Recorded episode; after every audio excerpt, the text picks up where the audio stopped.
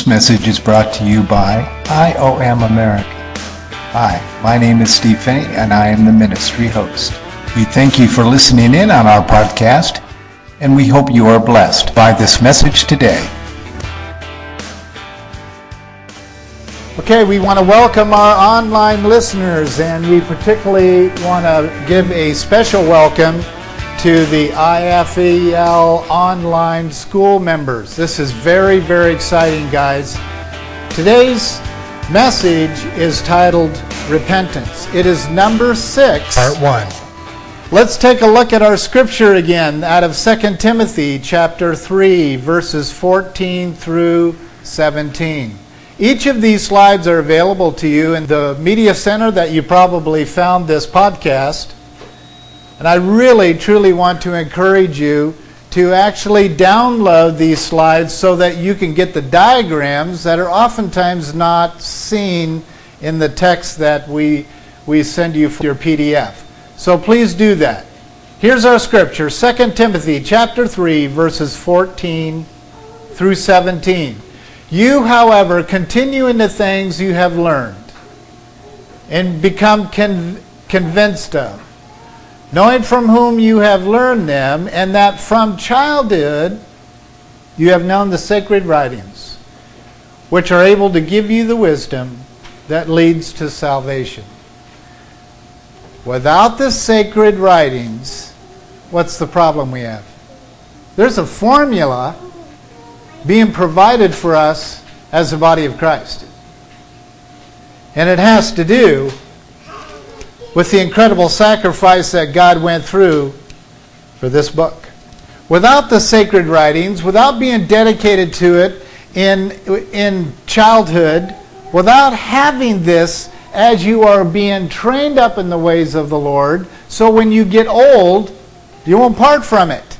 I can only assume that what the enemy's number one goal is is to liquidate, lukewarm, evaporate, remove the power and absolute authority of the Word of God. There are churches actually in this tiny little community that no longer believe that the Word of God is absolute and it is God's Word. And you think it's an issue in this little community, then your mind is very limited. This is a huge issue throughout the body of Christ. And so, therefore, you look to the man who does the writing instead of the God who inspires the weak man who's supposed to be nothing, and God works to make him a nothing, and so that the inspiration through that human mind, the mind of Christ, would be released to write. That day is gone, I'm afraid. All scripture is inspired by God, profitable for teaching for reproof, for correction, for training in righteousness, so that the man of God may be adequate, equipped for every good work. First thing I asked one of our missionaries who is interested, I want to be a part of your network. The first thing I ask them is where their position is with the Word of God. Is it immovable? Can it be adjusted? Can it be, can it be made to be more plausible? The Word of God is not designed to be a band aid. The Word of God is not provided to be a healing salve. The Word of God is designed to do exactly what you just read. Do you hear comforting, healing salve in that? No. It's inspired for a profit of teaching, for reproving someone, correcting them, and training them so that they can be adequate as workers of the cross. It just so happens that the temperament that comes with the Word of God, the very life of Christ, is compassionate, is tender, is sweet, is loving, is healing. But that is not why this book was given to us. The emergent churches are emerging into this fluffy little love gospel because they're using the Word of God as some kind of a healing ointment. It is not. The Word of God is to break us down, to bring us down to the basics so that we would be willing to be taught. and corrected and reproved and trained so we can go get back to work. My whole goal with anyone I meet, particularly overseas, is working them. I don't want to just be their friend, I want them to work. Because it's why they're here. It's why you're here. It's why I'm here. It's to work, tend the garden. All the stuff that comes with it the fruit, the, the, the feedings, the comfort. The, he already said he's going to provide that through each other, through us, loving on each other. Why? So we can go to work. Why? Equipped for every good work. Christians are the laziest people on the face of the earth. I'm sorry, but we are. We are lazy. Don't do business with a Christian because they'll mess you up. But if they have proven themselves as a truly Christ as life businessman or woman, they're the safest people to do business with. It is such a sad state to be brought to the point as a church to know that we are in worse shape than unsaved people. Do you think about that?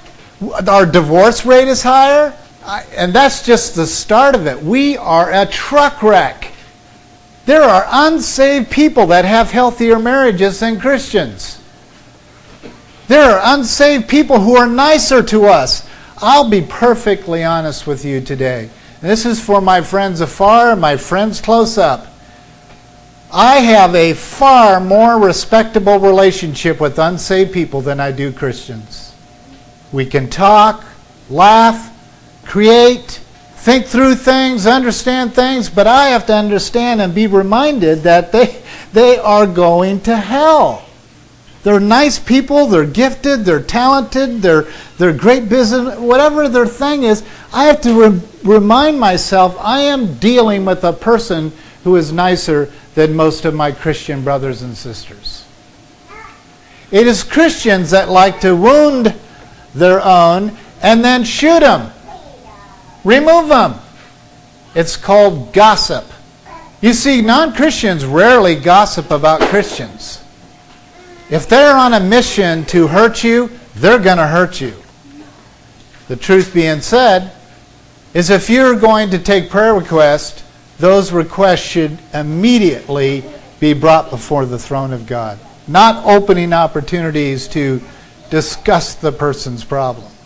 We thrive off of gossip. Well, there's some issues that we just must get straight when it comes to the purpose for the actual Word of God.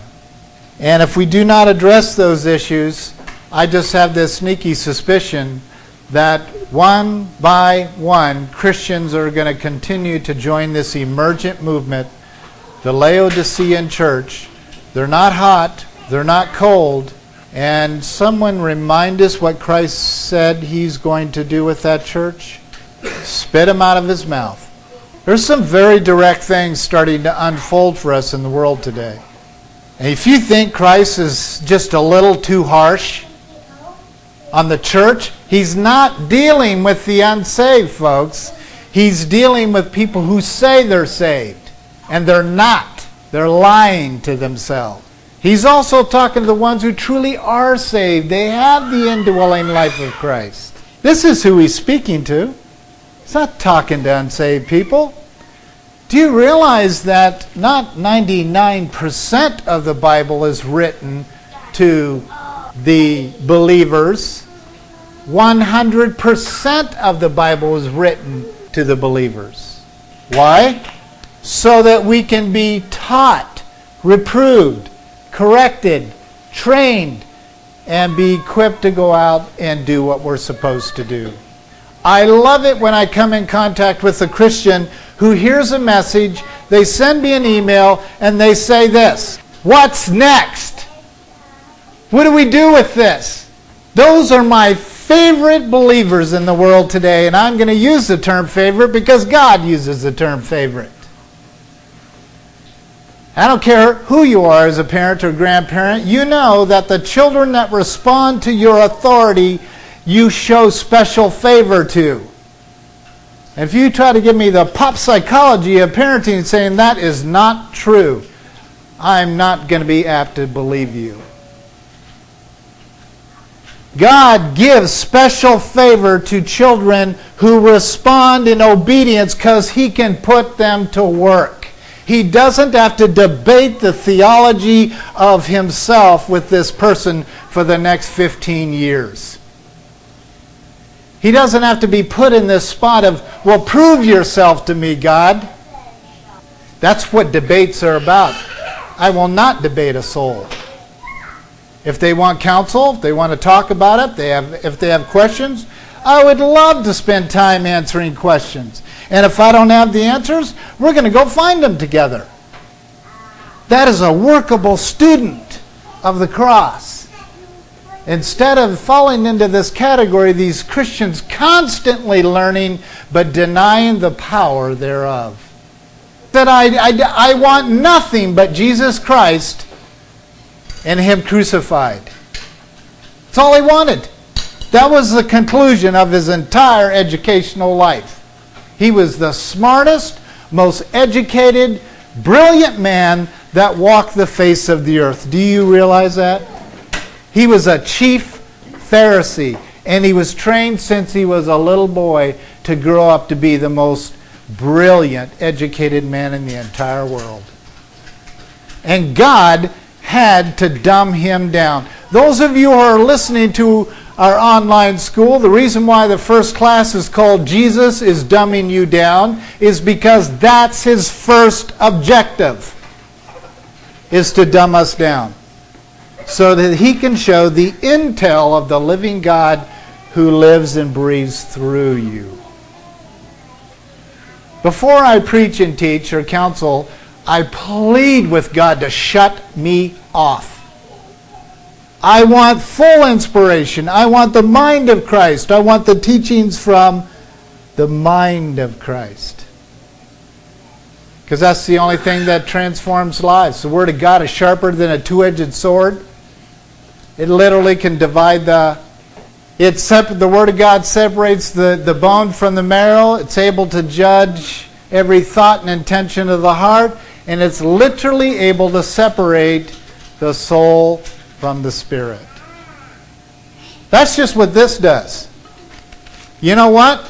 I think we need to get together this week and come up with a different translation that's not as offensive.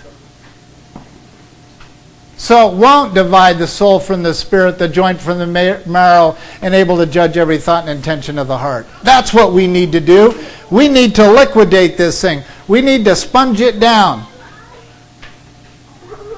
That's what we've done. I believe there's only several translations on this earth that are adequate to be taught from. And I know I'm going to get emails on that one. So here's our Hebrew. Okay, when we put all of this together, and just as a reminder, we have uh, the modern Hebrew. These here are the ancient Hebrew pictures. These are the modern ones, and the reason why I like to put both of them together, particularly for our online students, is the Hebrew was revised four times before Jesus put his first footprint on, on the face of the earth. And there's a reason why they did this. It's very, very, very difficult to find the message of the gospel of Jesus Christ in the modern Hebrew. But in pictorial Hebrew, it's as simple as drawing something out for a child. So we put all that together, and what we have is the house that the cross destroyed by the nail in what was revealed. That's Hebrew for repent. There's an old warrior story that Hebrew warriors would tell a soldier when they were captivated by the enemy and they were led away. And what the enemy would do back then is they would put this Hebrew in the enemy's tent and they would spoil him with wine, women, and song. And they would use the friendship with the worldly things of their culture to actually steal their hearts. they would enjoy those things to the point where they would not deny the enemy's control over them. Ultimately, they convert to the enemy's religion, the enemy's uh, plans of deception to actually destroy the Hebrew people. It was a great plan, and it worked almost every time. They're called Egyptians. They steal symbols from multiple cultures, so anyone that they captivate, it'll look kind of similar, familiar. It's a culture that kind of accepts all religions into one. It's an old, old, old warfare technique. Now, he's in this tent. The Hebrew commander says, We need to go get our son. So they go out to the enemy's camp. They cut a hole in the back side of the tent. And they go in there and they bind their own guy. And they gag him.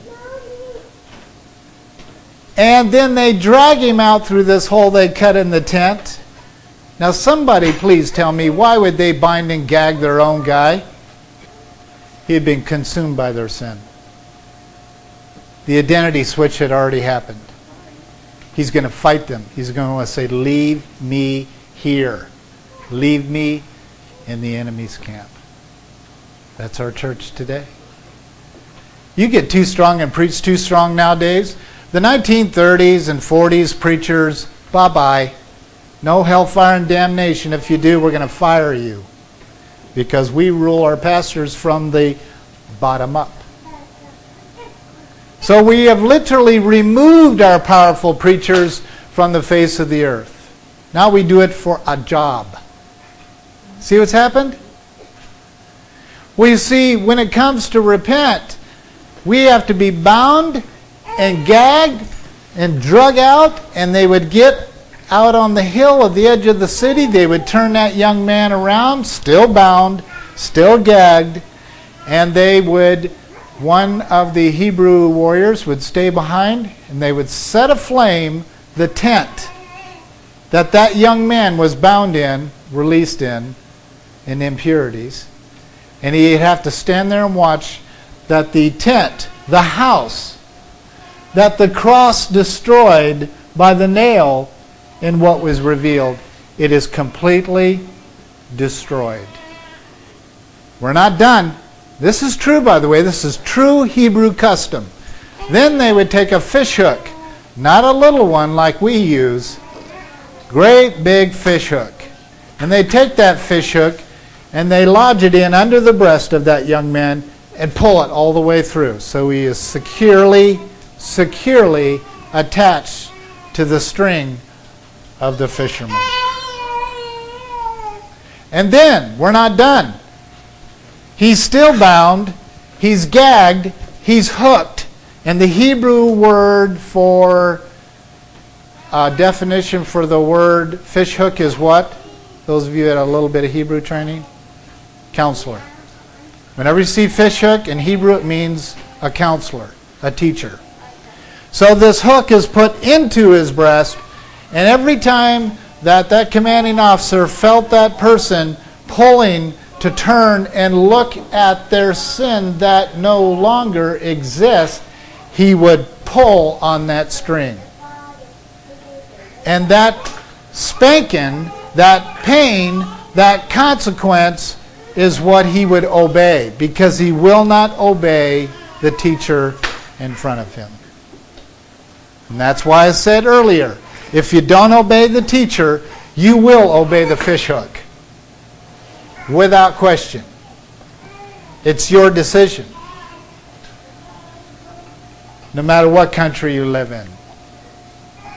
Here's Greek. You know, I love Greek a little bit. You know, I'm madly in love with Hebrew. Greek oftentimes just flat out insults me. Not the scriptures, but what they do with them. Here's the definition of Greek in definition for repent in the Greek. To think differently or afterwards. That is, reconsider. And as you know, my insult from the Greek every time I use it is they use the same word to define itself.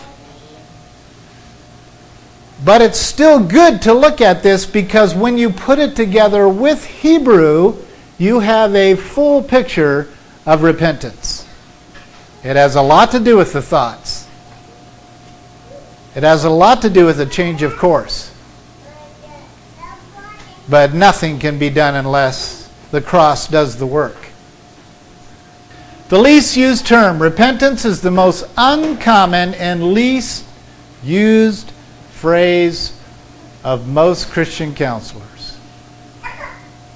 We literally, as Christian counselors, try to make our counselee feel better for why they're coming in.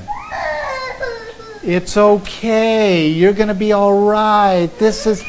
And they're hunting for confirmation of sin, not to have sin removed from them. So it's kind of like coming in with this sliver that goes deep into the flesh, and you go into your doctor. I mean, seriously, think about this. You go into your doctor, and you're like, oh, I don't even know if I could tell you the story of how this happened. I just, let's just get this thing out of here. No, that's, that's all right. And he gets out the salve. He takes the salve and he rubs it in. Just do your devotions. You'll be all right. We just we just take this out. Well, let me give you some pain medicine. So he gets out his little notepad and he writes down some drug that blocks the pain from the hand to the brain. That's really ridiculous, isn't it? Just take out the splinter. This is what we're doing. We're using this like some kind of salve. Just, well, read this passage for me five times this week. We're using the Word of God like it's some kind of external ointment. Instead of letting the consequences of what God has allowed in this person's life to bring them to the end. So many counselors come in with thoughts like, I need help for my marriage. And what does the counselor do? Goes after the marriage issues of, of course, some will work to define the hidden issues behind the broken marriage, but few actually use the issues to lead the disciplee to repentance. You will not have change until there's repentance. You can fix the fix that God's got fixed on you to get you fixed from always trying to fix yourself, but the fact is, until we repent, you'll go right back to your sin. And I shouldn't have to prove that now since we've seen the true picture of Hebrew.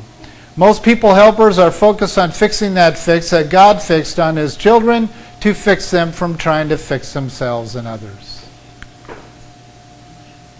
So here's our components of discipleship. As you know, I bring this diagram back in often because it is very critical in understanding the purpose of what Paul said to Timothy in discipling others. 2 Timothy 3:16 says, which we read earlier, that the scriptures are uh, doctrines. They are for reproof, they are for correction, and they are for instruction. Under the application column, we have believing these doctrines, because nothing happens without belief, even when you believe demonic doctrines. Everything comes from belief. So, the goal of the enemy is to, re- is to remove the doctrines of God and put the doctrines of demons in there, which Paul refers to them with that very title. It's all about doctrines. Because believing is a normal part of that. Well, from God's doctrines, we get righteous believing, we get righteous thinking, and then when we lead them to repentance and identification in Christ and truly try to bring discipline into their lives, they receive it. You can't jump over any of these steps. Reproof. It's a word that most of us Christians despise. We, we project reproof with lack of acceptance. You don't love me. You don't care for me. You're too harsh with me. You're too. They, and we, can you imagine having your child say, I am going to go to another household to live? So they do. They pack up their bags and they go to the neighbor's house and they say, I want to live here. My parents are too harsh and unreasonable. So we do it in churches. The only time you should ever leave a church is if they're teaching you bad doctrines. Then you better be leaving quickly. But see, there are allowances even by God in each one of these categories, but He doesn't take those options very lightly. So reproof is very critical because then you can actually show them what lies to reject. How do I know what lies are in their mind? By does what they say match up with the doctrines? If they aren't matching up, they're lies. Then, from uh, dealing with the lies, they can have righteous choosing. Because I got righteous thinking now. I've already done phase one. So now I can literally confront them, and they are like, yes, take, take, take it out. That's the reproof. It's addressing the real issues. Then, when you lead them to repentance in those particular areas of choices and so forth and so on. So, then correction is showing them how to turn around, reject the old pattern. So you can have righteous choosing and be led in discipleship. Instruction. This is practical training on how to take all these quadrants here, the details in these quadrants, and actually impart them to someone else. We have to be trained how to do that. Trained in discipleship. I never want someone leaving a counseling session or a service or whatever, a conference. I don't want anyone leaving unless they feel a little bit of heat. I got to start training others how to do this. They need to open up the Dead Sea and don't just let the Sea of Galilee pour into the Dead Sea, the fleshliness of my life. It needs to be opened up and you need to give it away instantly. Or I can guarantee everything you heard today will turn to worthless salt by Friday if you don't give it away. That is our components of discipleship the goal being living, walking in truth, truly, truly expelling the identity that we have in Christ. So here's righteous thinking, guys. Obviously, righteous thinking, righteous choosing, and righteous living comes from confession and repentance. An application in our identity in Christ being disciplined, which, is the co- which will cause us to be obedient to the Lord. The end result having a biblical worldview that actually transforms lives. Because of all those components working together for the good. Not one of them. If you attend a church and they've specialized in one or two of these, I'm sorry, they don't have it. It has to be a full package deal.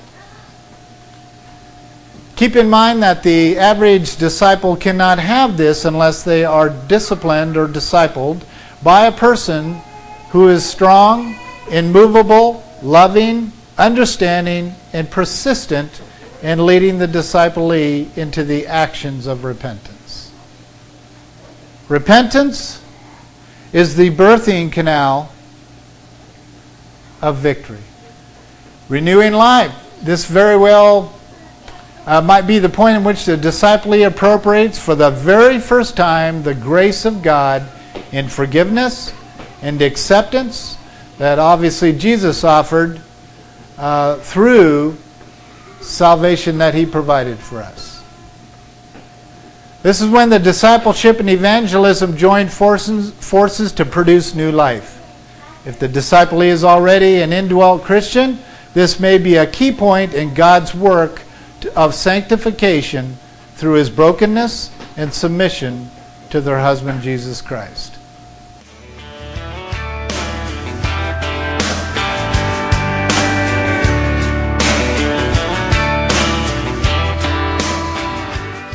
We want to thank you for listening to this podcast.